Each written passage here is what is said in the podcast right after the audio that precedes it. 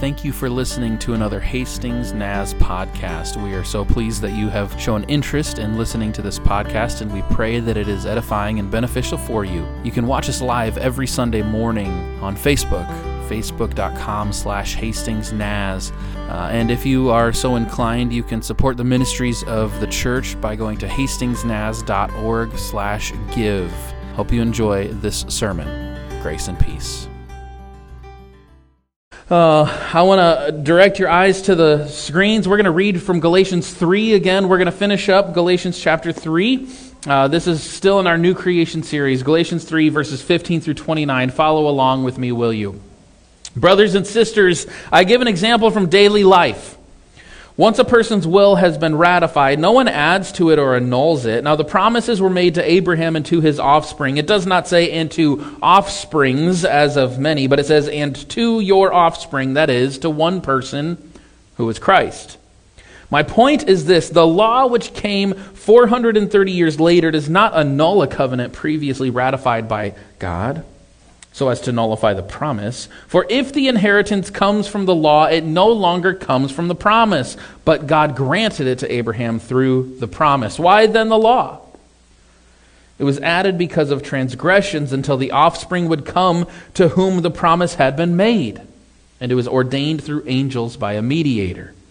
Now, a mediator involves more than one party, but God is one. Is the law then opposed to the promises of God? Certainly not. For if a law had been given that could make alive, then righteousness would indeed come through the law. But the Scripture has imprisoned all things under the power of sin, so that what was promised through faith in Jesus Christ might be given to those who believe. Now, before faith came, we were imprisoned and guarded under the law until faith would be revealed. Therefore, the law was our disciplinarian until Christ came, so that we might be justified by faith. But now that faith has come, we are no longer subject to a disciplinarian. For in Christ, for in Christ Jesus, you are all children of God through faith. As many of you as were baptized into Christ have clothed yourselves with Christ. There is no longer Jew or Greek. There's no longer slave or free. There's no longer male and female, for all of you are one in Christ Jesus. And if you belong to Christ, then you are Abraham's offspring, heirs according to the promise. This is the written word of the Lord. Thanks be to God. Okay, so did you guys catch how much Paul is talking about Abraham in Galatians chapter 3? There's a lot of conversation about Abraham, right? Like, why so much conversation about Abraham, Paul? Why are you talking so much about Abraham? Well, what scholars can deduce is that the reason he spends so much time talking about Abraham is because, as we know, Paul is trying to correct these rival missionaries in Galatia who are teaching this false gospel. And so, evidently, they've made a big deal of Abraham. Evidently, these rival missionaries are making a lot of stink about Abraham and what it means to be a child of Abraham. You want to be a child of Abraham, right? These rival missionaries are saying to the Galatians, saying, Hey, you want to be a child of Abraham. You know who Abraham is? The father, the father of this faith. If you want to be a part of this new movement called the Way, well, then you need to go back to the beginning. You've got to go back to Abraham. Abraham was kind of this historical celebrity. He was this guy who was larger than life. He was incredibly well known. And, and these rival missionaries are saying, hey, you know that guy? Don't you want to be attached to him? He had become, for these other teachers, this kind of celebrity status. And people like celebrities, don't they? People like celebrities, and apparently that's what they were telling the Galatians that you can be attached to somebody powerful, somebody bigger. The means by which you do that, though, is by following the law, keeping the Torah. So if you want to be attached to the celebrity, follow the law. People like celebrities, don't they? I have a question. If somebody can answer this question for me, I'll give you $10. How's that?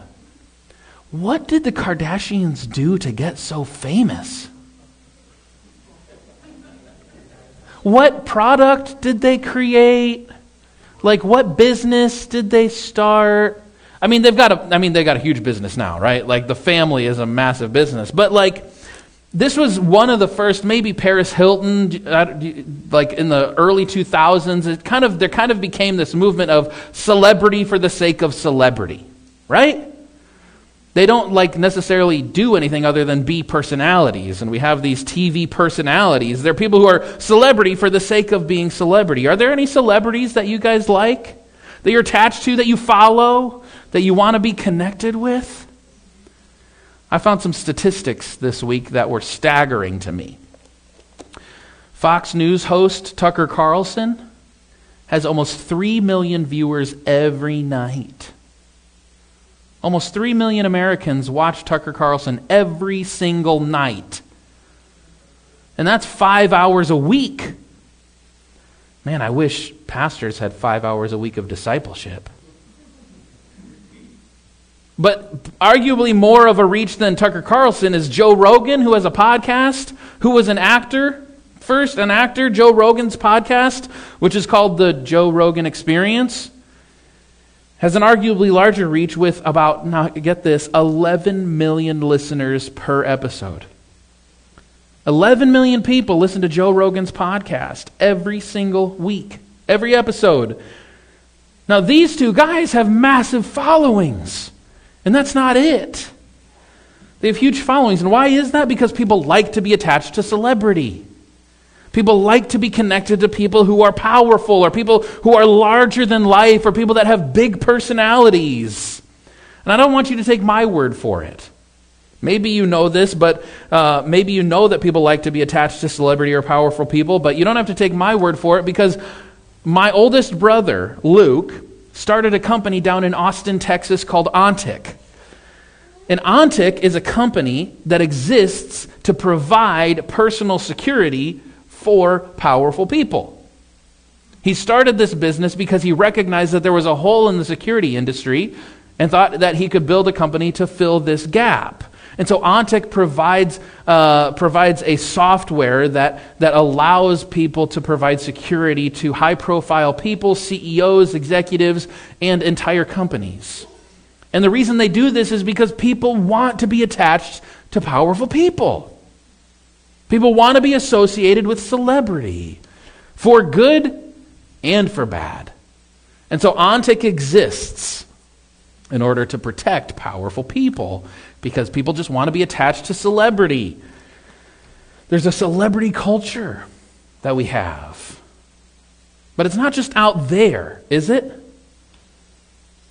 Has celebrity culture found its way into the church at all? Can you guys name any celebrity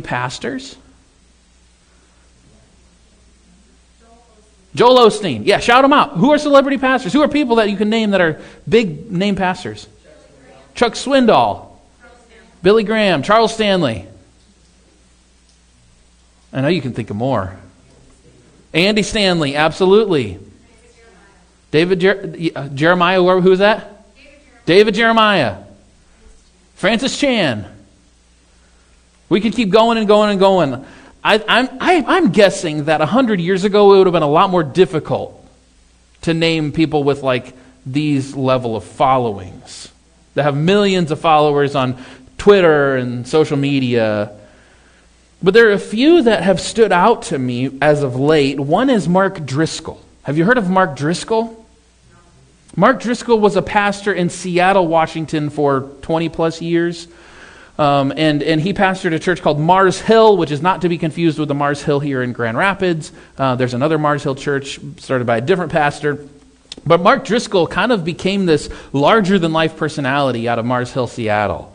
Like multiple campuses for his church, thousands upon thousands of people following him. I learned this week that one of my cousins in, in the I don't know, early 2000s was a huge fan of Mark Driscoll and met him and he was so excited that he got to meet Mark Driscoll. And I heard a story this week about Mark Driscoll where he was doing a, a, to, a preaching tour. And he was in England and, and he was preaching at a massive venue and, and speaking for a couple hours. He, you think I preach a long time. Mark will preach hour and a half, two hour sermons. Um, but he would preach, he did a packed house. And, and after the show, after the sermon, um, he was getting into his, his taxi and, and, and, and, the, and the venue, behind the venue, and there were a couple guys standing out back waiting for Mark. And they, you know, they were just waiting around the back of the venue. And so they, in between getting to the car and the venue, they, the, these, these guys wanted a picture with Mark Driscoll. They wanted his autograph. And then they got in the taxi cab, and one of the tech guys that was with Mark at the moment said, Oh my goodness, can you believe that? These guys wanted your picture? That's insane. They wanted your autograph? That's nuts. You're just a pastor. And Mark Driscoll said to this tech guy, I don't know if you know this, but I'm kind of a big deal. And this tech guy thought he was joking, thought he was quoting Anchorman, the movie Anchorman, because that's a line. And then it became apparent that he was not joking, but that he saw himself as being kind of a big deal. And another one, Bill Hybels. You guys know who Bill Hybels is? The pastor of Willow Creek in Chicagoland?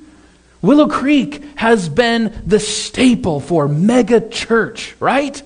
If you want to know how to pastor a big church, well, you look to Bill Hybels and you look to, I'm actually pointing that direction, you look to Willow Creek.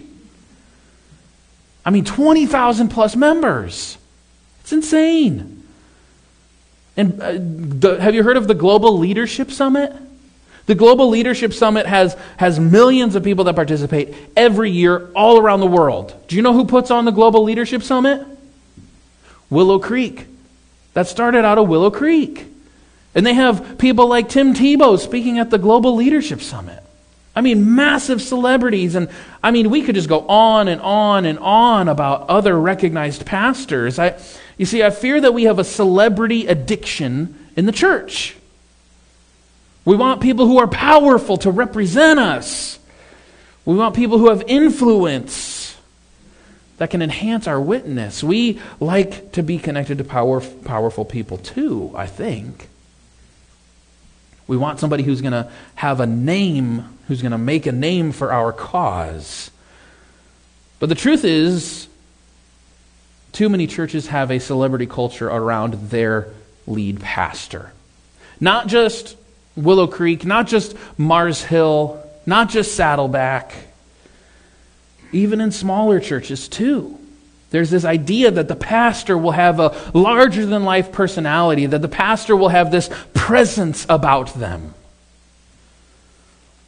And sometimes we hear things like, well, Jesus was famous, right? I don't know if you remember this song. There was a song when I was a teenager.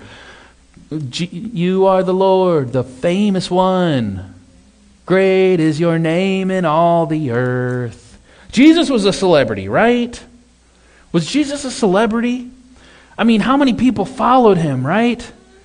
He had this massive following. Jesus was like really famous, right? Well, no. I want to push back a little bit on the thought that Jesus was celebrity or that Jesus was famous or pursued it. And there are a few examples we can think of. One of which is that when Jesus was crucified, who was there at the cross with him? Just a few people, right? Most of the women. Mostly women. But when Jesus was traveling up to Jerusalem for the Passover, do you remember the story in the Gospels? When Jesus is going up to the Passover, oh, up to Passover, what he does? There's a large crowd going from Galilee to Jerusalem, and Jesus does not go with the crowd. He goes late, and he goes in secret. He doesn't tell anybody when he's going up to Jerusalem for the Passover. And Jesus' own brother said to him, Hey, man, Nobody who wants to make a name for themselves goes about in secret. And Jesus says basically, Well, you don't know what I'm doing. His own brother said, Well, you're trying to generate a following, right? You don't do it by going to Jerusalem in private. And throughout the Gospels, it's really fascinating. I challenge you to go through the Gospels and look at how many times Jesus says to people, Shh, don't say anything about that. We call that the messianic secret. Throughout the gospel narratives, Jesus will do this incredible work, this miraculous thing, and then he'll tell the person, Now don't tell anyone about this, okay? Keep this quiet. Even, even the Mount of Transfiguration. Do you remember the Mount of Transfiguration when Jesus was transfigured before Peter, James, and John? When they come down from that moment, from that mountain, from that experience, what does Jesus say to his apostles, to his disciples? hey, don't tell anyone about this until the resurrection. be quiet. This was the messianic secret. And then, you know, Jesus had these large crowds. What happened after Jesus fed the 5,000 families? They were on the side of a mountain on the Sea of Galilee, and Jesus turned this, the bread and the fish and fed the whole, the whole crowd. And what happened after that feeding? What did the crowd want to do? They wanted to, I love how what the text says, they wanted to force him, force him to be their king. The crowd wanted to make Jesus be their representative. All right, you're going to be our king. You're going to be the one who represents us. You're going to be powerful. And how does Jesus respond? He runs away, he flees. Jesus actively fought against becoming a celebrity. Jesus actively pursued avoiding fame. That was not his aim, that was not his goal. But in our, in our text today in Galatians 3, it's apparent that these rival missionaries are using the fame of Abraham as a tool to get the Galatians to follow the Torah. Hey, you want to you want to be a child of Abraham? Hey, you just follow the Torah. That's all you got to do. You see, it could be that these rival missionaries were claiming to the Galatians, you can be a child of Abraham if you will but follow the Torah. You can be a child of Abraham. Abraham, if you could believe it. Just keep the Torah. That's all you got to do. And now, this is where Paul steps in. And does Paul say that you're not a child of Abraham? Does Paul say you're not going to be a child of Abraham? That's not what he says. Paul doesn't say being a child of Abraham is, is, is inappropriate. What he's saying is this is a misunderstanding of what it means to be a child of Abraham, to be a descendant of Abraham. He doesn't deny that Christians are children of Abraham, he just puts it in the right perspective. Paul is saying you don't belong to Christ because you first belonged to Abraham. That's not how that equation goes. You don't belong to Christ when you first belong to Abraham. You belong to Abraham when you belong to Christ. You see, being a child of Abraham is derived from being a child of Christ, not the other way around. If you belong to Christ, then you are a child of Abraham. Christ first. It's all about Christ. And the evidence that he gives for this is in verses 26 through 29, the last few verses of, our, of chapter 3. Paul gives his rationale for this, saying, hey, you don't need to be attached to someone famous in order to be a child of God. You don't need to be attached to someone powerful or somebody with a name or someone with status and influence in order to be a follower of Jesus Christ. If your aim is to be a child of Abraham, you're kind of missing the mark. And here's what he says because all are children of God. All of you are children of God. Being a child of Abraham is not as important as being a child of God. And then he lays out the evidence. There is neither Jew nor Greek. This week in our staff meeting, we, uh, we I don't know how, maybe, I don't remember how we got on the topic, but somehow we learned that Justin can't tell the difference between blue and green. He can too. He couldn't on Wednesday. Uh, the, uh, before the staff meeting, I don't know how we got talking about color, but I, Martha said something, and Justin was like, "Oh, that's not that color. That's that color." And then we were like, "Wait, what?" And then he had an undershirt on that was light blue, like a teal. And he was like, "Yeah, my shirt's green." And we were like, "Your shirt is not green, Justin." And Justin has a little bit of color blindness, evidently. I think Heather knows that. Yeah. He could tell the difference between the chair and the wall, though, this morning. I was proud of him. Or he could tell that there was a difference, I should say that. Uh, color blindness. Paul, now, when, when Paul is saying there's neither Jew nor Greek, I want to be clear that he's not advocating for colorblind theology, which is sometimes what people say when dealing about the differences between races. And Paul here for Jews or Greeks, Jews or Greeks are they're people from different eth- they have different ethnicities, different racial uh, backgrounds, different languages. different histories. And so Paul is saying that Jews and Greeks are, are participants in this, but he's not advocating for a colorblind mentality. Now, sometimes I've heard people say, I'm, I'm not racist, I don't see color. Which I think is a, an attempt for a generous perspective. I want to recognize that that's, a, that's a, an attempt to say, hey, I don't want to make a distinction. I don't want to, I don't want to uh, be prejudiced. But I think there's a, there's a problem with this colorblind mentality that, like, oh, I don't see color. First is theologically, God made humanity this plethora of color. If we're not seeing the, the beauty of different races, we're missing out on the beauty of God's good creation. Right? If we don't see color, we're missing out that God has created humanity diverse and good and beautiful. So to say, I don't see color misses that. But then there's another practical problem with saying, well, I don't see color. And that the practical problem is that persons of color are largely not afforded that same opportunity to not see color. My friends who are persons of color don't have the opportunity to say, I don't see color. Because the culture around sees their color and makes distinctions based on their color. And they sense that.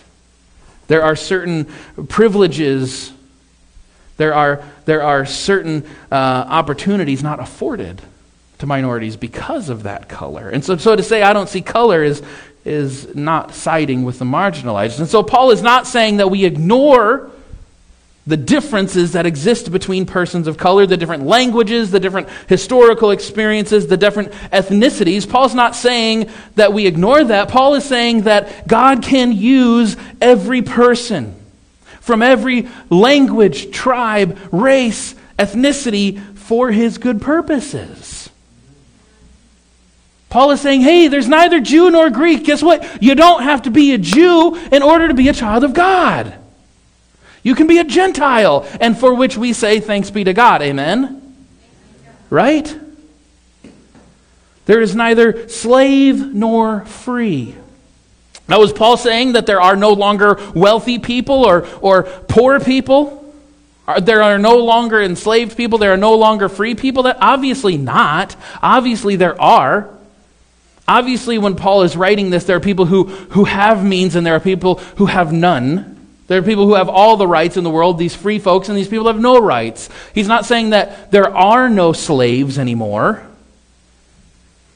Paul's saying that your status is not going to keep you out of the promises of God.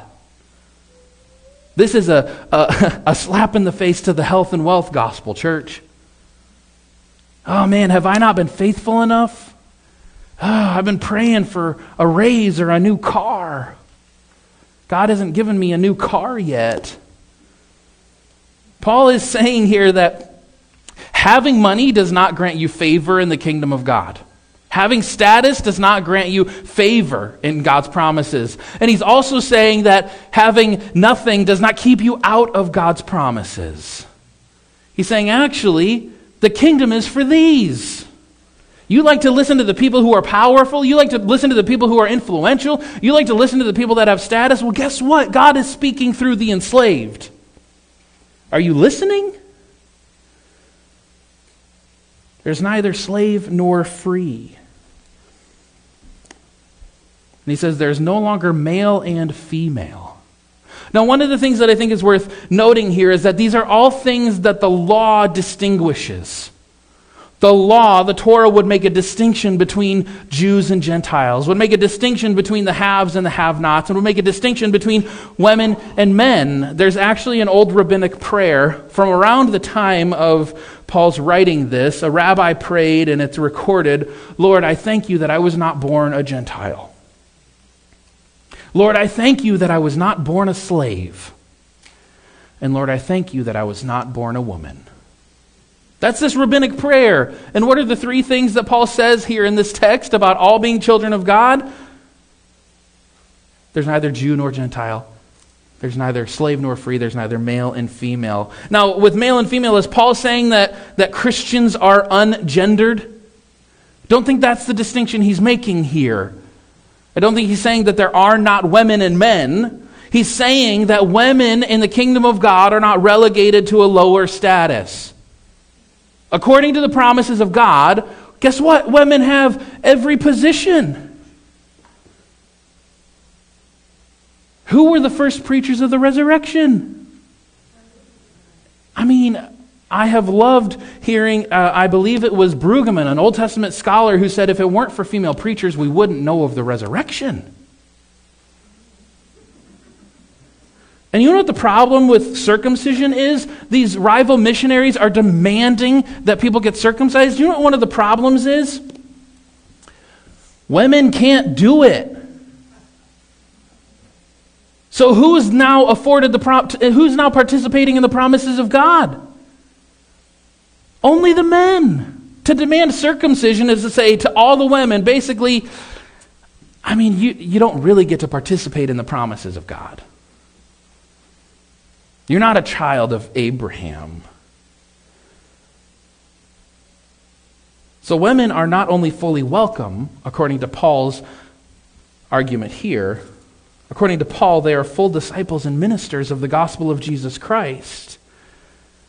You see, all of this was to say that yes, being a child of Abraham is good and right. That's great. That's important. That's valuable. But if you are thinking that being a child of Abraham is more important than being a child of God, you're missing it.